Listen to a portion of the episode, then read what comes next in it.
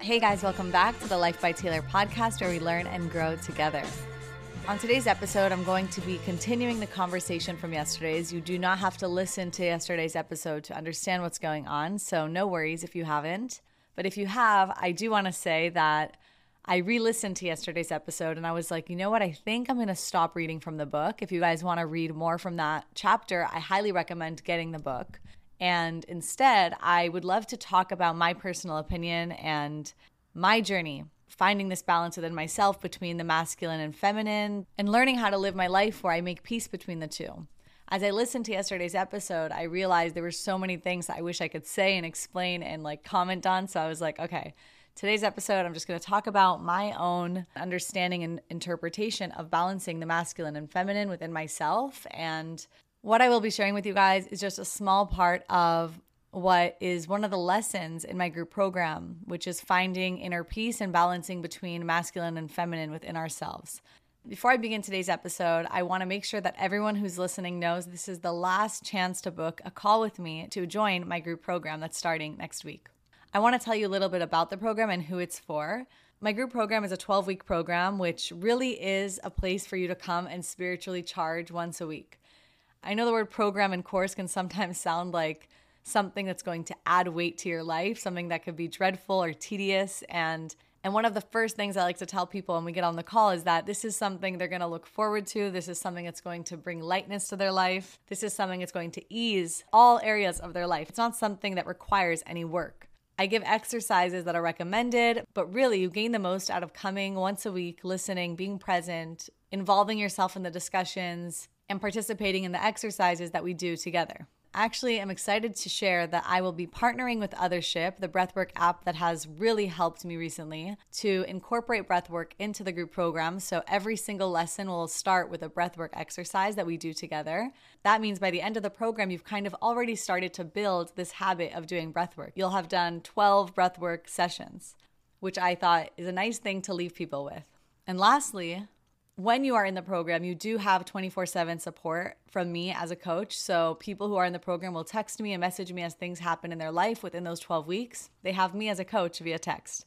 Obviously, the program includes so much more. And if you want to hear more about it, if you want to understand how you can join, if it's for you, if you want to get on a call with me, click the link below. The slots run out pretty quickly and there really are no strings attached. Worst case, we just have a great conversation and connect personally. So that was important for me to say, but now let's begin today's podcast.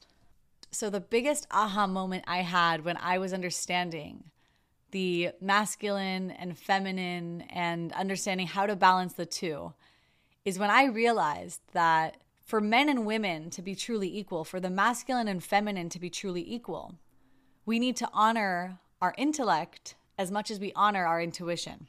We have to value our emotions the same way we value logic. We have to prioritize rest the same way we prioritize productivity.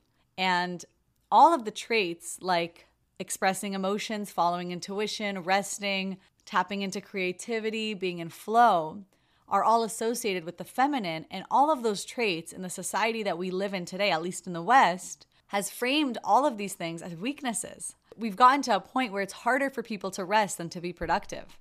When I encourage my clients to take time off or to rest, if they don't have a valid reason, if they don't have a logical reason to do so, they have a really hard time doing that.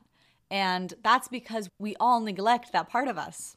We see it as laziness, we see it as a weakness, we see it as less important, and it's not. It's equally as important. I also know people who are imbalanced in the other way. They are way too in their feminine. They overly prioritize their rest and their flow and following their intuition. And they completely neglect the part of them that actually has to get stuff done, that has to be productive, that has to have some form of structure, has to have some form of stability in life. And that's not ideal either. What understanding this did for me was it gave me permission to respect the part of myself that exists that tells me when I need to rest, that tells me when I need to slow down, that tells me that I'm not supposed to be friends with someone and I have no logical or rational or factual reason. Reading Osho's take on the feminine traits, the feminine qualities, really helped me understand how wise that part of me is and to stop gaslighting it, to stop suppressing it, to stop neglecting it.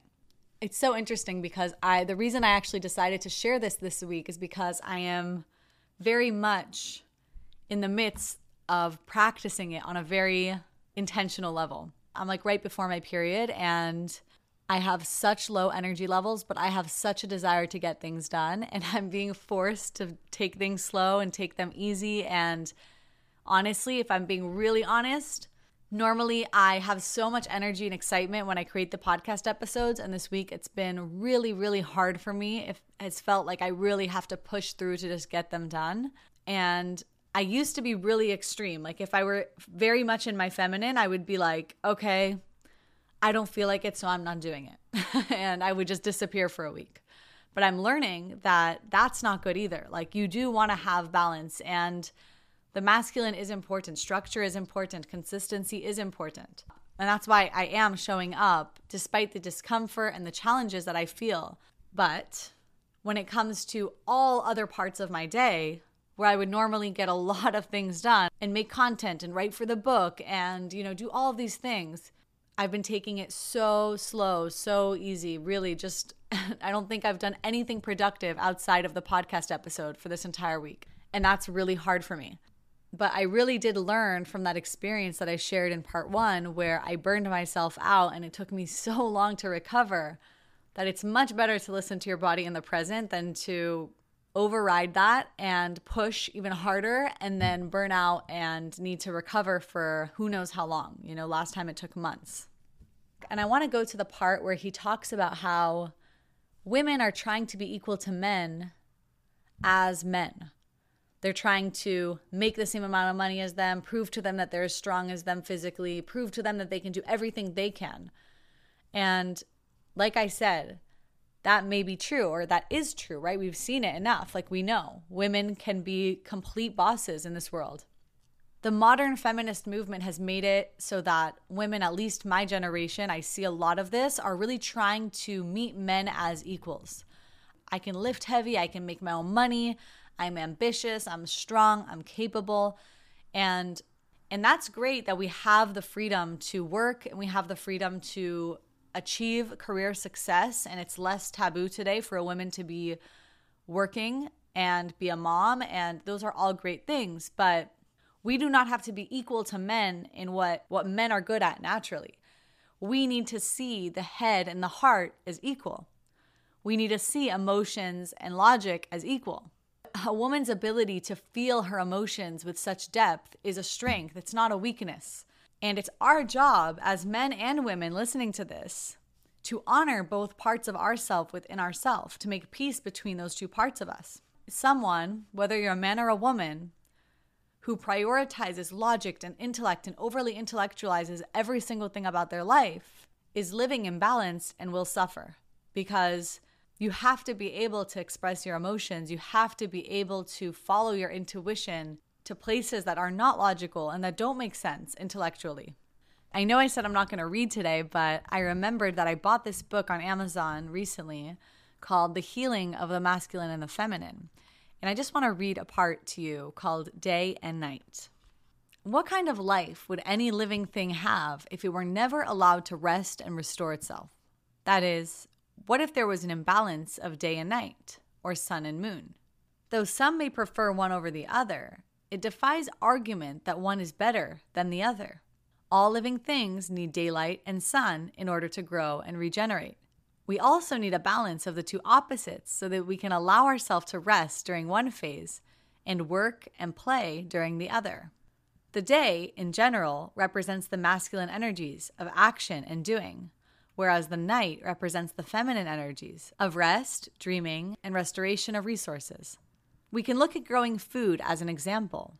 If it were daytime all the time, crops would burn up rather than have the right amount of sun in which to flourish. This would surely affect all life on earth. And that is the idea. We're all trying to be the sun. and instead, we need to recognize some of us need to find our strength as the moon and stand in that strength as the moon. And I know it's really taboo today to associate certain traits to certain genders and certain sexes. I believe in a world where we have the freedom as women to do whatever we want and as men to choose to do whatever we want. I definitely consider myself a lady boss, but I have stopped trying to be a lady boss in such a masculine way. Today, I am more proud to say that I'm not a part of hustle culture, that I do not feel pressured to be 100% productive every single day, that I can allow myself to take a nap in the middle of the day without feeling guilty, that I follow my intuition even when it makes no sense logically. All of these things that I was programmed to have shame around, being able to let go of them is actually where I find my biggest strength. I want to free women and give them the same permission to do that because I know it comes to them more naturally than to override that part of them and pretend it's not there. And I want to free men and remind them that they also have feminine energy inside of them that they have to make peace with, that they need their moon. We all have the sun and moon within us and a woman who doesn't have all the societal conditioning, that doesn't live in this hustle culture mentality, will live from the moon more naturally because even the body of a woman, our cycle, the moon has goes through a cycle as well. And a woman has to rest at a certain time of the month, and a woman has more energy at a certain time of the month. We literally function like the moon. The sun is always shining, the sun is always on. A man has an ability to push through and work consistently all month long. And to pretend that we can do that when our bodies literally are built not to creates a lot of problems for us. And I'm going to end this with a story. You know, I see so many girls on TikTok and all around me with all of these hormonal imbalances. You know, like I shared in the first story, I went into this topic because I had such high levels of testosterone and I was suffering from hormonal imbalances. And I looked into it and I tried to heal my feminine. I tried to work on balancing these two parts of myself, and it really helped me. But I see so many women with hormonal issues, and that's because they're pushing through and not they're not living in flow with their body. I had a client who is honestly one of my favorite people, and she, like me, was very much in her masculine, independent woman, smart girl. And I told her, you know, next time you have your period, make sure you give yourself time to rest and, you know, listen to your body. And she said to me, Taylor, I haven't had my period in years.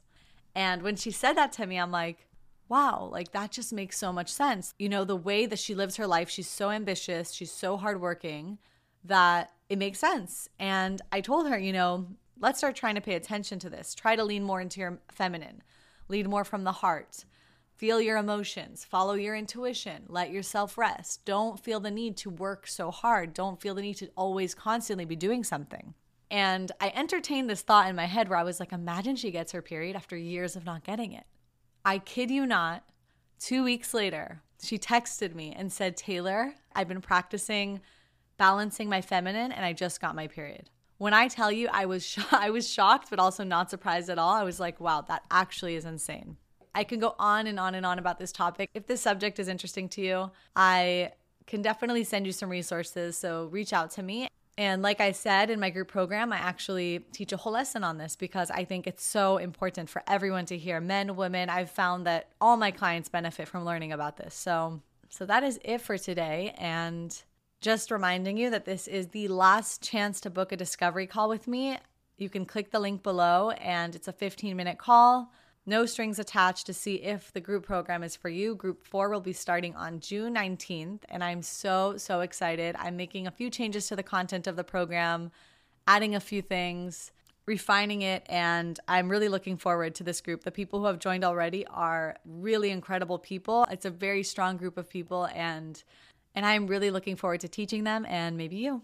If you haven't already, please rate this podcast. And if you would like to support this podcast and make it possible, click the link below where it says support this podcast, and you could subscribe to a monthly donation as little as $1, and it would mean so much to me. Thanks again for your time. Thanks again for your energy, your presence. I love you all. Have an amazing weekend. Shabbat Shalom, and I will be back on Monday.